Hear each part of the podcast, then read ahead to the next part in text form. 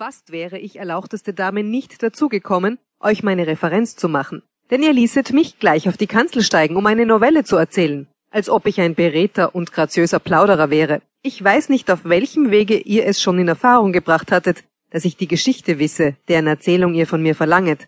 Wenn nicht etwa hier mein Begleiter und Beschützer, der Herr Scipio Atellano, dem ich sie dieser Tage gegen das Versprechen, dass er sie nicht weiter erzähle, berichtet habe, dieses seines Versprechens sich nicht mehr erinnerte. Ich beginne also damit, dass so viel, und es war nicht viel, Antonio Mazzabarba, Doktor und Mann der schönen Künste, mir erzählte, sich's zur heiligen Fastenzeit ereignete, dass in der Kirche San Giuliano der Maestro Sisto aus Venedig die Predigten hielt.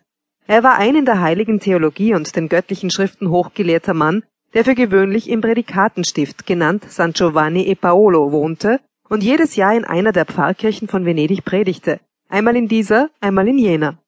Eine auffallende Erscheinung, hochgewachsen mit schönem Antlitz, mit lächelndem und gewinnendem Blick, hatte er durch seine Predigten großen Erfolg und wurde in ganz Venedig allgemein der schöne Damenprediger geheißen.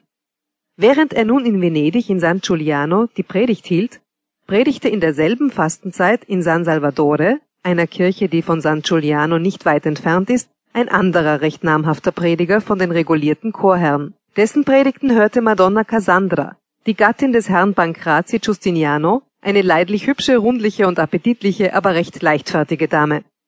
Nun pflegte Maestro Sisto an Samstagen noch spät die Abendpredigt zu halten und immer eine wunderschöne Lobpreisung der Mutter aller Gnaden, unserer gottgesandten glorreichen Himmelskönigin, der Jungfrau Maria einzuflechten. Drum sagte eines Tages eine Edelfrau, die gewöhnlich die Predigten des Maestro Sisto hörte, zu Madonna Cassandra, mit der sie bekannt war. Madonna, ich wollte, es gefiele euch, Samstagabends nach San Giuliano zur Predigt zu kommen.